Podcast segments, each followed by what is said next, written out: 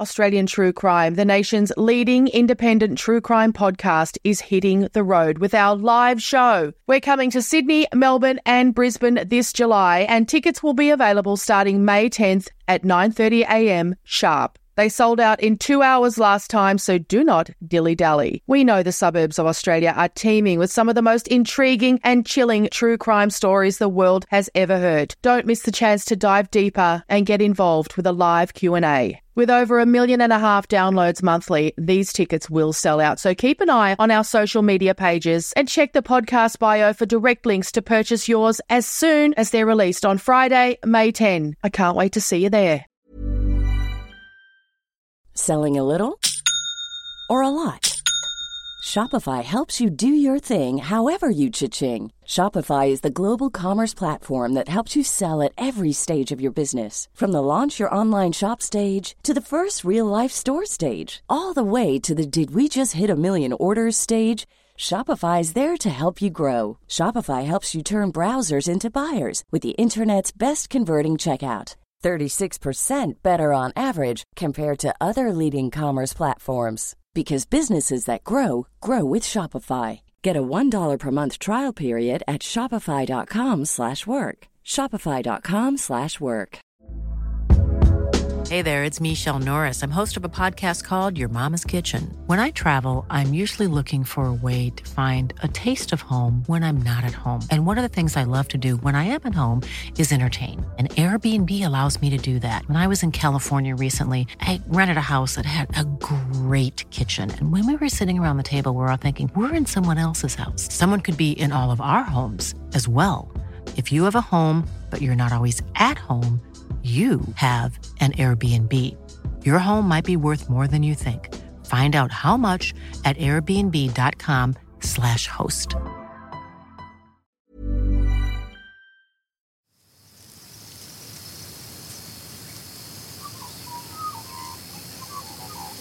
The producers of this podcast recognise the traditional owners of the land on which it's recorded. They pay respect to the Aboriginal elders past, present and those emerging. The following podcast contains content of a graphic, violent nature and is not suitable for children. Being an ex-detective, it just piqued my interest. I thought, why are these two crimes still unsolved? Because most murders are solved.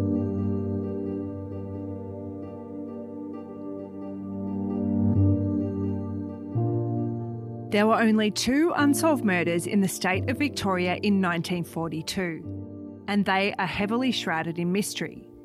These murders happened during World War II time on the Bellarine Peninsula in Queenscliff, in an area occupied by Australian troops who were patrolling and defending the coastline.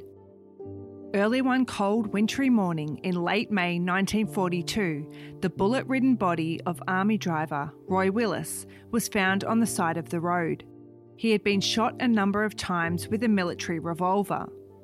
In September 1942, 17 year old gunner John Holston went missing whilst on guard duty. His body was later found further down the coast. He had also been shot in the chest with an army revolver. Former police officer and historian and researcher Bob Marmion, who lives on the Bellarine Peninsula, loves a good mystery and when he found out about these murders and that they were still unsolved, the old detective skills he'd flexed in his 15 years in the job came back to life and he spent 10 years investigating and writing a book called Murder at the Fort. Before we hear from Bob and all the twists and turns of his investigations, there's a few terms you'll hear in this interview that I'll explain for anyone who may not know.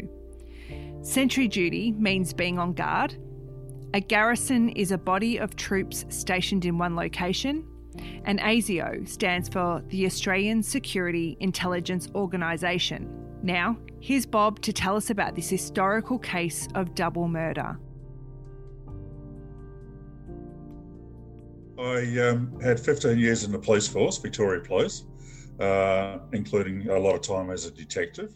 So I've had a fair bit of experience in investigating murders and uh, hold-ups and all sorts of serious crime.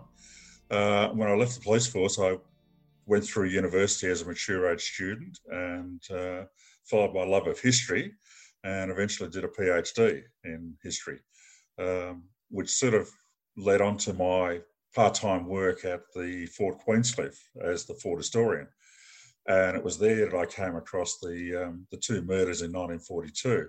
And being an ex-detective, uh, it just piqued my interest. I thought, why are these two crimes still unsolved? Because most murders are solved. So it, uh, one thing led to another.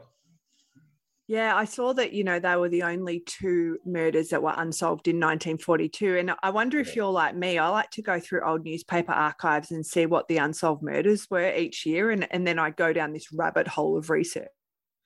Yeah, um, it was interesting how they were the only, only two that were unsolved. There were quite a few murders in 1942, including the three Brownout murders in Melbourne, where three women were killed uh, by a US serviceman. So it really did piqued the interest. Um, and I was thinking, well, why were they unsolved? And the further I looked at it, I was pretty well convinced I know who did it. And I think the original investigating detectives also knew who did it, but just didn't have enough evidence to, to pin a charge on them. Now, I read in a really great article about you in the book in the Geelong Advertiser that it was a scrap of paper that piqued your interest as well about this crime. So, tell us about that. Like, what was it on that scrap of paper? Um, it was basically a story about the two murders. And um, yeah, as an historian, as an ex detective, I, I started to, to investigate it, and more and more clues came came together. But it was a, almost a, a red flag, I suppose, saying, hang on, hang on, look at me, look at me. Um, but it was an outline of the murders, which got the investigative juices flowing again. And you mentioned that you'd had 15 years in, in the job as a police officer and have done murder investigations. Can you yep. let us know um, a few of the murder investigations that you were involved in and when? Um, during my time at Broadmeadows, uh, there were a number of invest- number of murders there. Um, one was a, uh, a case where a, a, husband murdered his wife and cut her in half and put her into postal bags. Um, at uh, at Craigieburn, and that was about um, 1978. Um, and in different murders at, at different times, but uh, not being part of a homicide squad, I wasn't actually the lead detective. I was just involved in the investigations, so I could see what, how they operated and what they did. With these murders, I mean, they were quite a long time ago, and as you said, it was 1942. So, can you paint the scene for us, Bob, about where these murders took place and what was happening in Australia at the time, because it was wartime, wasn't it? Yes. Well, we'd been at war for um, for over two and a half years, and uh, but the war had been a long way away in Europe, and and, and then suddenly when Japan attacked Pearl Harbor and then swept south through Asia, uh, it ended up on our doorstep in New Guinea. So the Australian um, I suppose, home life completely changed.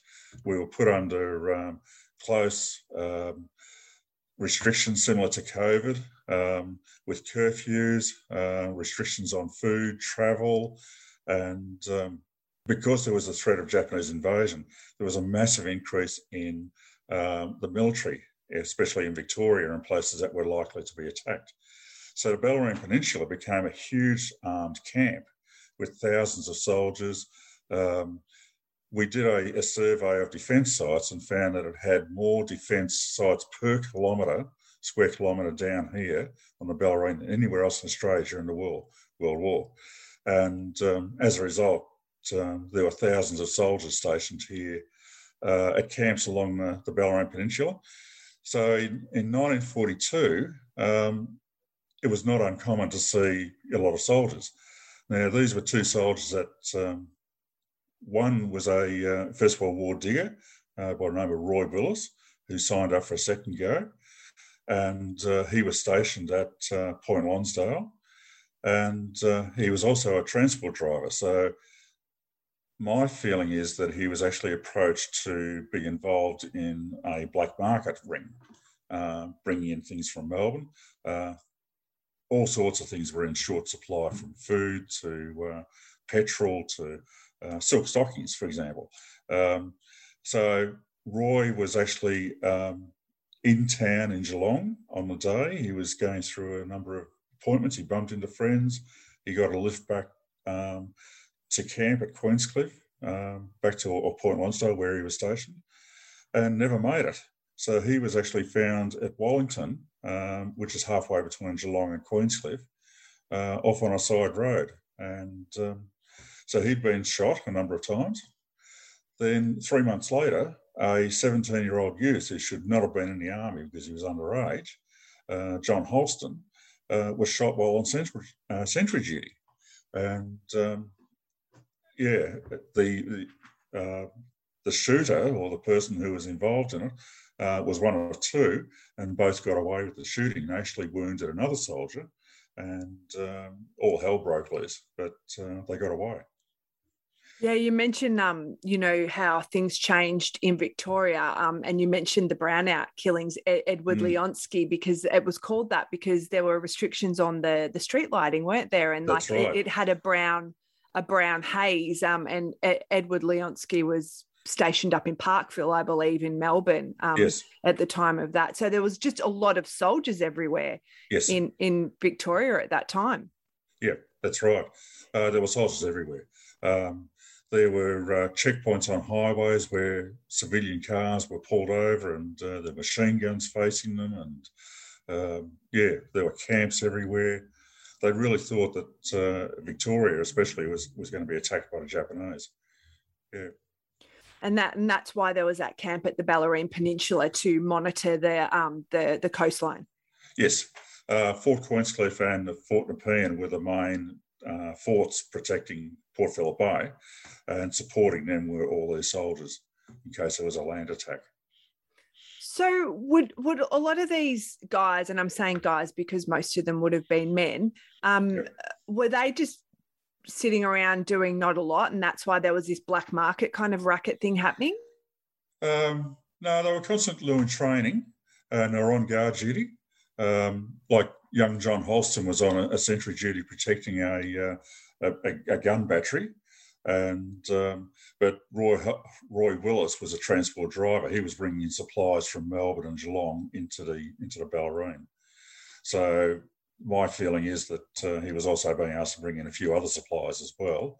Um, yeah, because there was such a huge demand for all sorts of things. Whereas Holston was just a young bloke. Um, he was on guard duty. He wasn't involved in anything like that. There was going to be an inquest into Roy Willis's death uh, in September 1942, and there was rumoured that a witness was going to spill the beans on who killed him. Now, that witness was supposed to have been on guard duty at uh, Queens, Fort Queenscliff when he suddenly got called over to the other side to Port Nepean to do a course, and Holston took his place on the guard duty roster. But that was a last minute decision. So I think Holston was actually in the wrong place at the wrong time and he was mistaken for the, the witness who was going to spill the bones. Wow. So a mistaken identity murder. Yeah. Yeah. Because mm. when it mm. really happened, he was, uh, it was about three o'clock in the morning and he was wearing a balaclava, a full face one. Um, he was wearing an overcoat, he was wearing a helmet, and all you could see really were his eyes and his nose. And he was shot uh, from about 18 inches away in, in the chest. So my feeling is that he walked out of the sentry box heard a noise, turned around and was shot. And then at some stage they realised, oh no, wrong man, because they ripped the balaclava and the helmet off and threw it in the sentry box, and then dragged his body down to the water when they realised that he, they'd actually shot the wrong man. So was he wearing that kind of get up because it was really cold, or cold. because okay, yeah, yeah, very cold. Yeah. yeah. Wow, that's really tragic. And I mean, both the murders are tragic, but this this was a 17 year old. Yes, he should never have been in the army. And the irony is that his mother let him join up to follow his brother on the condition that he stayed in Australia where he'd be safe. Wow. And yeah. he was not safe. That's yeah. It's, I think it's it's often um, a bit easy to when you're thinking about really old crimes to look at it um, a bit clinically. And I think when we talk about this stuff, especially the nature of how he was murdered, it does make you think that you know these crimes like affect you know families they are, are traumatic and i think it's really important to to remember that. That's right. Yeah. Yeah. Especially a young 17 year old um, but it was what was interesting about this this case was especially Holston's with twists and turns, and the family um, never really knew what had happened. They were given some information by the, by the army in 1942, but after I'd written the book, I had family members coming in and saying, "Oh, well, that explains a lot. Now we know what really happened." And because uh, there were so many twists and turns, and this is why it took 10 years to actually write the book. Just when I thought I had it worked out, um, more information would come along, another witness would pop up. And I think, oh, here we go again. It's, it's not what I thought. Um, for example, um, Holston was actually dragged, his body was dragged down to the beach about 75 metres away from the sentry box, and he was thrown in the water. And he wasn't found for another 10 days. So when he was found, the only damage to the body was that his nose had been eaten away by sea lice. But there was no other visible signs. Now, um, that that area is actually notorious for sea lice, and any bodies that are left in the water quickly get turned into eaten down to the bone or attacked by sharks. And yet Holston had no damage on him. So, so what, what does that mean, Bob? Does it, it, they couldn't work out how he was murdered, or like what, what does that mean uh, that he had no damage? Well, he, he, was definitely murdered by a shot to the chest, um, pierced the heart, but was the body in the water for ten days? Interesting. So, where was the body then before that? That's the big question. So, which then leads to the question. Next question is why would the killers keep him on land for 10 days and then dump him 10 days later in the water. What, or, what's your thoughts about that? I have no idea. I can't work that one out. we have debated that one, you know, non-stop, and it's just we can't come to the come to any conclusion. We just can't work it out. But where it was interesting was the autopsy report uh, showed limited damage to the nose, and when I went to the forensic medicine, uh, Institute of Forensic Medicine in Melbourne, and said, Look, would you like to comment on this? They originally showed a lot of interest and then suddenly said, No, I'm not going to make a comment. Wow. Why was that, do you think? I don't know. Don't know. all these all these mysteries. So. And this is where it gets yeah, very frustrating. There were so many mysteries. Yeah. So like, when when Holston was when he, he obviously went missing, he was meant to be on guard. He's obviously gone. Did people think he'd um, absconded? Yes, and uh, that was the original idea. When he was when he um, they went searching for him, uh, two things popped up which were very unusual. One, that his trousers were actually on the on the beach, um, and they thought that he changed into civvy clothes and he he'd shot through. Um, so when he was found, he was uh, in his full uniform except his trousers. But we don't know why why that hmm. happened. But the other really interesting thing is when they searched for him, they found Japanese footprints. I read yeah. this. This is this is very yeah. fascinating. Can you explain about this because they thought they were cow footprints? Yes. There was when the sentry went missing, what they should have done was turn out the whole garrison with all the searchlights and said, look, there's possibility of an attack here. And the army didn't. They were really negligent in this way. And what they did was they sent out a few people just as a search party and said, look, just have a look around, see if you can find him. And one fellow by the name of Sid Finnegan, who was another 17 year old in the army uh, under a false name, um, he grew up on a, a, dairy farm at Colac. And he's searching around and he comes across all these cow prints in the sand. And he thought, well, what are the, why are cow prints here in the sand? It's heavily defended. There's barbed wire entanglements. There's no food, no water for a cow. And he reported it um, and got uh, taken straight back to Fort Queenstown and put in a guardhouse and said, look, um, don't talk to anybody. And sudden, or not long afterwards, but uh, two very burly um, detective types who said they were from military intelligence came down and said, okay, now tell us what you're seeing. And when he drew the picture of the cow print, they looked at each other and started swearing and said, What's going on?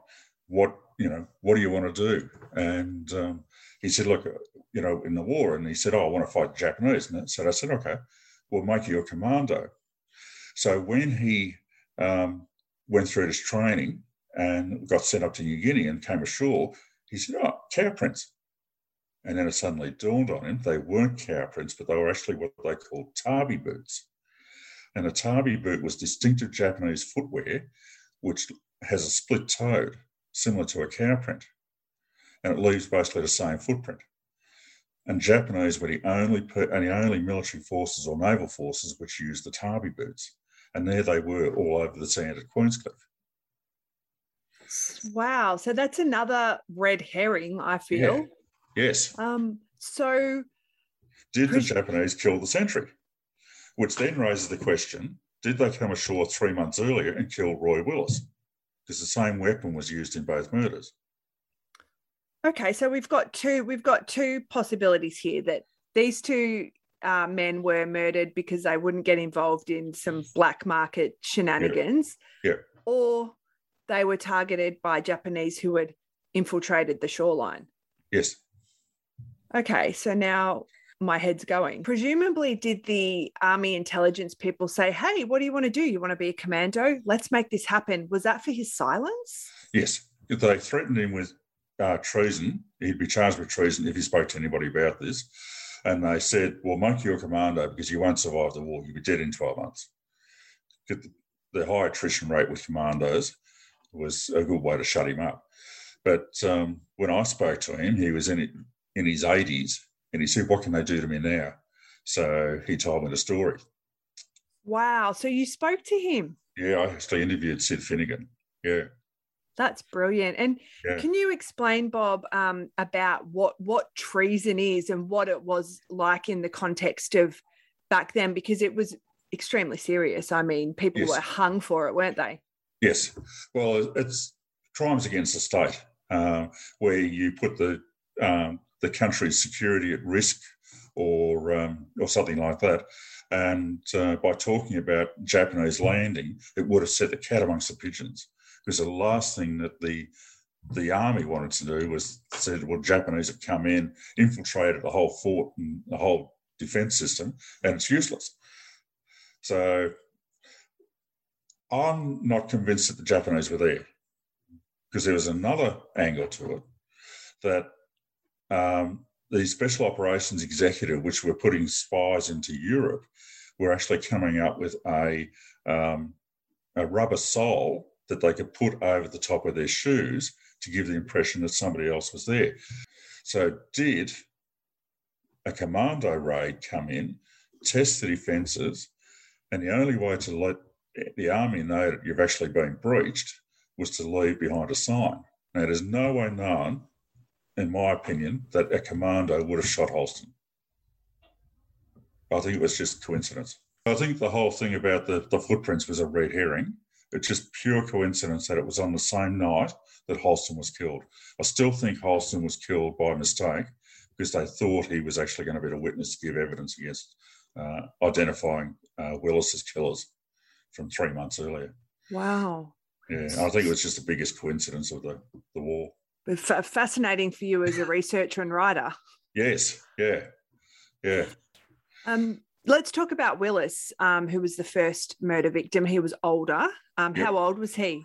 Uh, born in 1998, so he would have been 44 when he was killed. Uh, a, uh, a, veteran of the First World War, and uh, he survived physically uh, intact, but I think he would have suffered from PTSD looking at um, the horrors of the First World War, especially in France, he came back as a pretty damaged.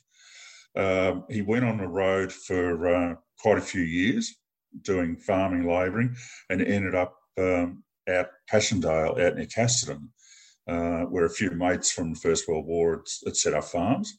And um, he was helping a mate out, and the mate died from appendicitis, leaving a young family behind. So rather than see them lose the land, he uh, he worked it for them, and um, yeah, so everything pointed to to Willis as being a, a fine, upstanding, uh, decent sort of bloke who uh, just wouldn't do anything wrong, and um, I just think he was yeah put in a very difficult position, and he obviously said, "No, I'm not interested." and I think he was shut up. Selling a little or a lot?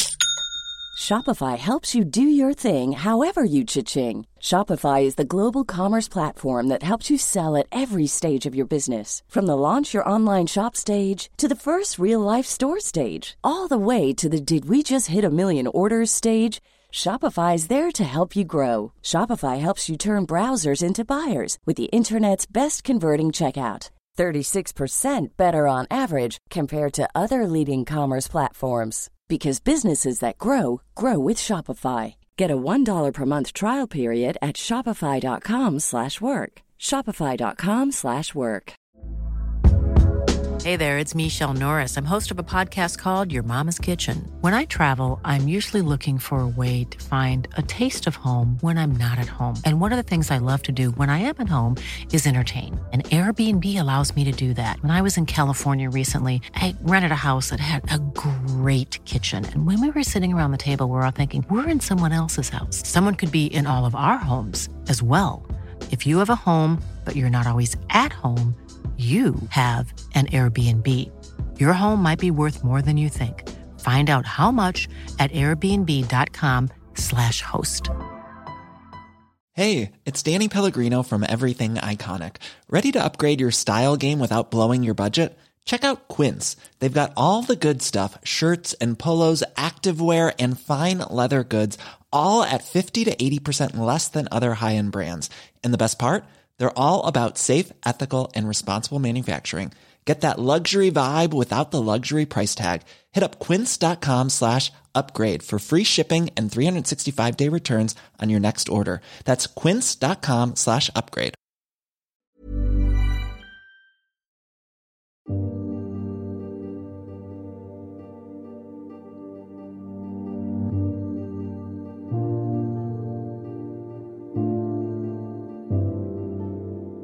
When was he discovered? When was his body discovered, or when did they know he was missing? Uh, that was in May 1942, the end of May, I think the 28th of May. Could be wrong there. Um, and um, people going past on their way to work saw a, uh, a body with an overcoat, and they thought it was a soldier asleep on the side of the road. And when they had a closer look, they saw it was actually a body, uh, and he'd been shot a number of times. So they pinpointed the time of death at about 2:45 that morning. A farmer and uh, uh, the wife of a farmer um, living about 200 yards away heard a number of shots, and uh, she thought originally it was somebody else shooting, but she pinpointed the time of the shooting. And had he been missing for a while before he was found? No, no, he um, he'd been out the day before. He had a leave pass to go to Geelong and uh, to see a solicitor, um, and caught up with a number of friends and got a lift out to the East Geelong tram terminus where he was being picked up to take be taken back to camp. Um, he'd organised to get a lift from a, another soldier. So uh, the last anybody saw him alive, uh, other than the killers, was uh, at one one a.m. and he was shot yeah, closer to three a.m. So he hadn't been gone very long. Did you ever find out why he was going to see the solicitor in Geelong? No. Um, supposition is that he was. Um, they the army had a system where soldiers could get free legal advice if they had any problems, whether it be um, marriage or uh, business or or anything like that. And um, I think that uh, Willis was trying to sell his cartage business at uh, Casterton. He had a truck where he was doing a lot of lot of work, and he was getting illegal advice. And there was a, um, a, a, solicitor in Geelong who was offering that advice. Yeah. And what would have been the the penalties for the people involved in this black market racket if it came out who was involved? What would have happened to them? I'm not sure what the exact penalties were, but they'd be facing considerable fines or jail time, uh, depending on how serious it was. So there was a lot at stake for these people. I mean, so much at stake that they resorted to murder. Pretty well, yeah. Hmm. Wow. And I, I wonder if, um, well, Willis, I wonder if he thought that that he was in danger when he said, "No, I'm not going to do that." Um, I don't know if he had really thought about it. Now, this is all supposition about the black market. but I'm, I'm looking at what was happening in Geelong uh, and the Bellarine and looking at Willis. It's a it's a possibility. A strong possibility, you believe? Yep. Hmm. So let's talk about the process of the book because you said that it took you 10 years to write. And I know that you have done exhaustive research and you even managed to access some highly classified files. Yes. So when did you think, right, I think I need to write a book about this? Like, at what point were you in the research? Uh, pretty much early on.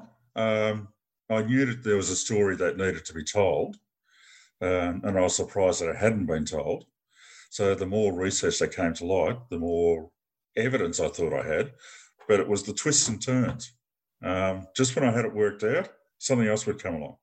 Like I had, um, as a result of a, uh, an article in the Geelong Addy, um, it was sent over to a fellow over at um, Frankston Way, and he got, in touch and he rang up and he said, "I'm the killer. I'd like to confess to it." And I thought, "Oh dear, what do I do now?" and it turns out he was dying from cancer and he wanted to get it off his chest. And um, he, so it, it, turns out it wasn't a killer. He was getting mixed up with a fight that he'd had with a soldier, and a site, and the other soldier was badly hurt. But it was a completely separate incident. Um, so things like this were happening. Um, I had other people ring up and say, "Look, I was." Uh, one lady said I was uh, Holston's um, brother's girlfriend, and I knew John Holston really well and uh, she described him and what he was like, and uh, you know, nice young kid. Um, so lots of other people were, were turning up with all stories, yeah, and it just kept growing and growing and growing. Yeah. What were some of the other twists and turns that that set you, you know, um, set you off your path that you thought you were on? Um, the biggest one was obviously the the damage to the body because Holston's body was put in the water and the tides were moving. He was found about 400 metres away from where the body was dumped in the water. It shouldn't have taken 10, 10 weeks, uh, sorry, 10 days to move 400 metres because the tide moves a lot faster than that. So even if the, the body was coming in and out uh, with the tides, it should have been jagging on barbed wire. It should have been jagging on rocks. It should have been a lot more damage than what it was. Um, one of the things was the, the same weapon being used in both murders. Um, there was, uh, I got onto a fellow who was the police photographer, and he was involved in the testing of the um, the weapons. And he said they tested hundreds and hundreds of, of same caliber weapons, um, but couldn't find the actual weapon. By coincidence, uh, two weeks before Hulse, uh, sorry, Willis was killed, a, an officer went to a pub just down the road from the fort and had his revolver stolen, and it was the same type. So we tried to track that down, and it didn't come to anything. Was the book published when the Geelong um, Advertiser article came out? No, the, the book was published in 2016, um, and the Addy came out a few years before that. Very yeah. handy, obviously. So you got yes. you got a fair bit of contact from that article. Oh yes, yeah, quite a few people put their hand up to to help. Yeah. Well, the very strategic of you, Bob. There, I think that was smart. it came in very handy. Yeah. Um, and you you re- you researched since you um, left the police force and you went and did your PhD. Yep. Um, you you research that that is what you do. Um, what kind of research work are you involved in? Obviously, th- this one where you wrote the book, but what else do you do? uh, write commissioned histories, uh, wrote, wrote, a history of local government in the uh, Western Victoria from the, uh, the 1850s all the way through uh, to the present day. So that was an interesting one. Um, I've just completed another book on my time in the police force about uh, dealing with PTSD and going through some pretty horrendous experiences. Um, yeah, I, I work with archaeologists doing background reports um, things like that. It's, it's it sounds like absolutely fascinating work, and yes, congratulations on your new book that's out, which um, yeah, I think will be really interesting for people to read about your experience with PTSD, which we know from speaking to people on this podcast you know, it does affect people in many ways, especially first responders. Yes. Um, can you give us a little bit of a um, taster of what what's in the book and what's what it's called? Uh, it's called The Price We Pay, and it, it deals with if I was a cat, I would have used up eight out of nine lives. Um, so I, barely survived. Um, I started off as a very young, naive 18 year old in 1976. Um, and then 15 years later, I was a really battered, scarred penny. I was discharged on health grounds. Uh, I had drug and alcohol addictions. I was um, in all sorts of trouble. And at the same time, I suddenly became a sole parent. So uh, I had to completely, yeah, turn my life around. And uh, yeah, I did that. Um, but it was pretty hard. Um, amazing. So was was your um, you know, getting into adult education and doing this work was that part of your recovery? Um, pretty well, yes, yeah. I um, when I left the police force, I um, and I have my young son with me. I, I thought I really I can't just sort of wallow in self pity here. I've got to do something, and I moved into um, adult training um, as a uh, manager of an RTO, a registered training organisation, and uh, which led into school teaching. So um, yeah, I'm a teacher as well as an historian. What was your your tipping point with your um well what you now know was PTSD? Was there a, a, an incident or was it just a number of incidents that happened? There were quite a few incidents. Like I said, I used up eight of nine lives. I should have been dead eight times, um, and that's involved with uh, people shooting at me. I, I, was lucky I survived, but the final one was in Bendigo, um, where a fellow who was armed um, had. Uh, coming to Victoria from New South Wales, and uh, when he, I caught up with him, he he was actually um, taking a leak in a, a, a stop, and um, he turned his back and reached into his belt as if he was going to turn around with a revolver, and I had my revolver pointing straight at him, and uh, luckily I don't know what, just some, something in the back of my head said, "Don't shoot him." you know, you would have been justified. Turned out he wanted suicide by cop. And I said, no, that's enough. Yeah. Yeah, it's all those um I mean those multiple encounters with um these things that you do in the police. I mean, you know, every day you're potentially facing danger. It's, you know, yeah. it's a lot for someone to bear. Um how did you go with getting better from the drug and alcohol dependence? Very hard. Um, it took a long time but I just had to wean myself off. Um, and I, it, yeah, the one thing about it is that I got no support from the police force when I left. I did this all on my own. And it sounds like they are far more evolved in support for officers now than back then, I guess, probably because of the nature of policing and first yeah. responders' personalities. It's kind of like suck it up. I don't know. Yeah, well, back in back in my day, it was like let's go to the pub, let's get pissed, and uh, get back on a horse tomorrow. See you back at work. Uh, now there is a lot more support. I'm involved with the uh, police peer support program, which is working with uh, people with PTSD.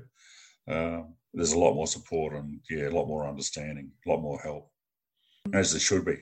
Yeah. Yeah, it's funny. I was talking to um, uh, a social worker who works with prison officers exactly about that about PTSD in prison officers and that old thought about yeah just just get back on you know just just even though they've faced potentially life threatening and very traumatic situations with the prison the prisoners that they you know they look after and yeah just that attitude doesn't serve anyone but what do you do you've just got to keep going on that's right you just have to keep going and eventually it became too much in my case I had 15 years of it and I couldn't uh, do any more yeah. Mm. It sounds I, like it sounds like this is such a great fit for you. This kind of work. Yeah, yeah, it is. Uh, look, I I had a great time in the police force as far as I love my work as a detective. I just didn't realise it was going to kill me at some stage. Um, but I I look at the skills and I transferred the investigative skills into being an historian. Um, And it was like, it was funny when I found out about the murder at the fort, the, the two murders. I, um, it was almost like I slipped back into the old mode, the old Bob. and uh, straight away the investigative juices started flowing again. It was funny. Yeah. And I'm really keen to find out more about this document that you got access to because I think these are so fascinating when you you know that there's something out there and it's you're getting blocked from accessing it. Tell us about the information that you had to really work hard to get for this um for this book. Well, one of the the problems or one another one of the twists was that the police files had disappeared. So a lot of the material came out of the um, state archives, the public records office. Um, but when I tried to access the police files, um, they disappeared. They just weren't there. So if a murder is unsolved, it stays within the police force, the, the file, and then if it's solved, it gets filed into the state archives. So every other murder for 1942, all the files were in the public records, except for those two. So I thought, well, where are they? And um, I started to make inquiries, and um, by coincidence, the somebody in, as a result of the Geelong Addy article um, gave information to the police, and they started investigating again, only to find they had no information. So they came to me and said, "Can we have a look at your files?" so I said, "Yeah, fine, go for it." But that's all they had. They couldn't actually find anything. So when um, I started making further inquiries. Somebody said that ASIO, when it was formed after the Second World War, took over certain files that had had national security ramifications. And perhaps they had it. So I got into ASIO and they said, to, in no uncertain terms, very impolitely, go away. And I was like, well, that's not very nice. So I made a um, an inquiry um, through the National Archives, and Sid Finnegan's file had been marked as secret, do not release. And uh, I ended up getting access to it. So all these years later, he, even his file was completely sealed. Mm. But where the police files is, we don't know. Wow. Maybe it's in someone's garage or something, or someone family members got a box of stuff they haven't looked at. No, I looked at that. Tracked down all the detectives in the case, looked at spoke to their families, checked your garages. No because we yeah. thought the same thing that maybe after they retired they took the files home. No. Yeah, I, I know yeah. for a fact because I've actually spoken to a a retired detective who had his still had his police notebooks from a particular case yeah. that he said I, I, shouldn't actually have them, but yeah, it's for an, uns- an unsolved murder that I've been uh, trying to investigate. I mean, the if I go by what has yeah. been said the perpetrator is actually dead now, but still it's fascinating, like, you know, yeah. like what happened. So I'm, I'm a little bit, that's my little side, side project among many, but, um, yeah. Uh, so we don't know where the files are. Mm. It could be even the, the homicide squad uh, a few years ago couldn't find them. Wow. Yeah, I think there's a lot of stuff that, you know, has gone missing. And now with, you know, now with this really huge renewed interest in true crime, I mean, there's mm. so many ways to talk about it. People are probably requesting things and they're thinking, oh, we can't find that. That's a yes. bit of an issue. Yeah, that's right. Yeah. Um, and you know, as well as this being a really fascinating historical research project, you've actually given voice to two victims who haven't had one and the families who never really got the information. Can you talk to me about your thoughts about that? That was uh, Roy Willis's family. We couldn't track down. Um, there's just there doesn't seem to be any descendants now. That, but uh, Holston's family uh, are still in the Western District, and uh, and they were very supportive. They gave a lot of help as far as photographs and background material about the family, and and I, and I just wanted to know what happened because I'd only had dribs and drabs over the years. But to finally actually read the story about what happened uh, gave them a lot of closure, and they were, they were very uh, help, uh, thankful for that. And I imagine um, because it was the army and the time, people don't push too hard, do they? If they're told this is all we can tell you, yeah. people don't push that hard. Whereas now, if it happened, I think people would have more of a voice to be Yes. pushing pushing for information, and it was a, a sign of the times, and I guess our our deference to authority probably. Yeah, the army um, covered up a, a very big mistake as far as the the murders. Um, when a, a sentry such as Holston goes missing, they should have called out the garrison. They should have turned on all the searchlights. They should have um, really everybody should have stood to just in case there was an attack and somebody killed the sentry as they were breaking in. They did nothing. The army did absolutely nothing. They sent out a few soldiers and uh, said, have a look around. So there was a huge cover up. Now, that cover up went all the way to the Deputy uh, Prime Minister, Frank Forde, who was also the Army Minister in Canberra. And, uh, and he said, What is going on down at Queenscliff? So the Army did not support the police, they did not help the families, they just basically shut it down as, as national security. And even when I got onto the Army files later on, there were so many pages missing that I had to find in other sources, like the um, coronial records, for example. Um, but there was a huge cover up. So the police were genuinely very, very um, determined to solve these murders. Oh, yes. Yeah. Two of the best detectives, um, Sid McGuffie, who'd solved the Brownout murders, um, was involved. And uh, they tried their hardest. And I'm convinced that they knew who the killers were. They just didn't have enough evidence to charge them. Thanks to our guest, Bob Marmion. His books are Murder at the Fort and The Price We Pay, which is about his experience with post traumatic stress disorder. If you have been affected by anything discussed in this episode, you can phone Lifeline on 13 11 14. Thanks for listening. We'll be back next week.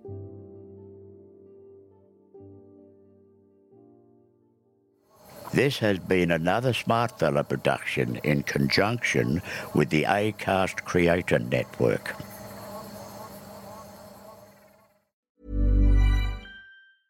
Cool fact a crocodile can't stick out its tongue. Also, you can get health insurance for a month or just under a year in some states. United Healthcare short term insurance plans, underwritten by Golden Rule Insurance Company, offer flexible, budget friendly coverage for you. Learn more at uh1.com. Planning for your next trip? Elevate your travel style with Quince. Quince has all the jet setting essentials you'll want for your next getaway, like European linen, premium luggage options, buttery soft Italian leather bags, and so much more. And it's all priced at 50 to 80% less than similar brands. Plus, Quince only works with factories that use safe and ethical manufacturing practices. Pack your bags with high-quality essentials you'll be wearing for vacations to come with Quince. Go to quince.com slash trip for free shipping and 365-day returns. Hi, I'm Daniel, founder of Pretty Litter. Did you know cats tend to hide symptoms of sickness and pain? I learned this the hard way after losing my cat, Gingy. So I created Pretty Litter, a health monitoring litter that helps detect early signs of illness by changing colors, saving you money and potentially your cat's life. Pretty Litter is veterinarian developed, and it's the easiest way to keep tabs on your fur baby's health right at home. Go to prettylitter.com and use code ACAST for 20% off your first order and a free cat toy. Terms and conditions apply. See site for details. When you make decisions for your company, you look for the no brainers. And if you have a lot of mailing to do, stamps.com is the ultimate no brainer. It streamlines your processes to make your business more efficient, which makes you less busy.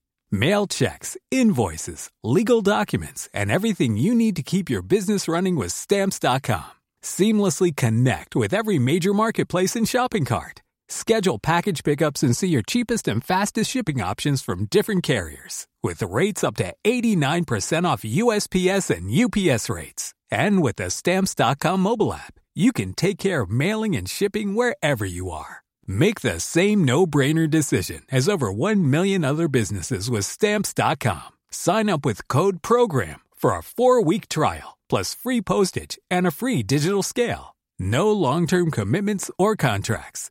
That's Stamps.com. Code PROGRAM.